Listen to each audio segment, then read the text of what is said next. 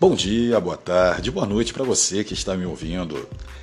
O nosso podcast hoje vai falar sobre um assunto do qual muita gente sempre ouve falar, mas sobre o qual poucos sabem o real significado e principalmente o poder de transformação que pode exercer na nossa vida. Eu estou falando da inteligência emocional. Muito se fala em inteligência emocional, mas creio que a maioria desconheça o que ela significa. Então, eu vou compartilhar um pouco do que aprendi e da minha experiência sobre esse assunto com vocês.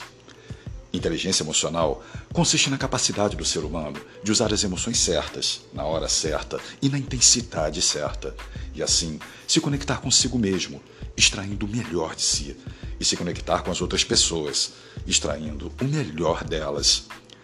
O cérebro humano é uma rede infindável de conexões que fazem sinapse a todo instante, compartilhando informações e gerando emoções.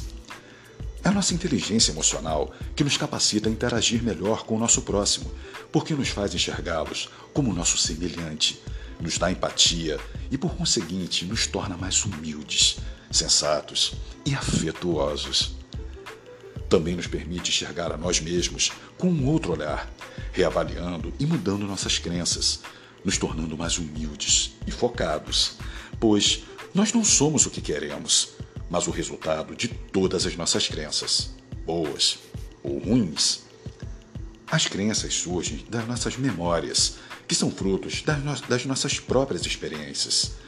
Mas uma boa notícia: nossas crenças podem ser reprogramadas por meio de novas experiências, sejam elas reais ou imaginadas, pois o cérebro humano não distingue o que é real do que é imaginado.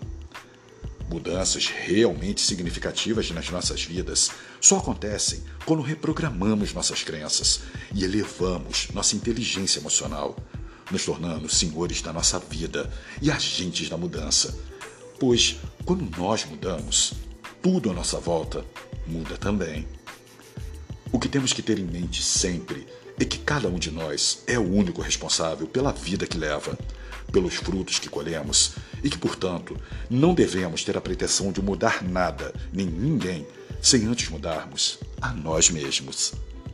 Então, antes de querer mudar o mundo, comece arrumando sua própria cama. Parece loucura o que estou dizendo?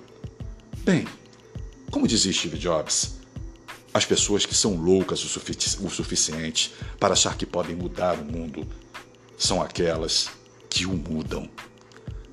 Um grande abraço para vocês.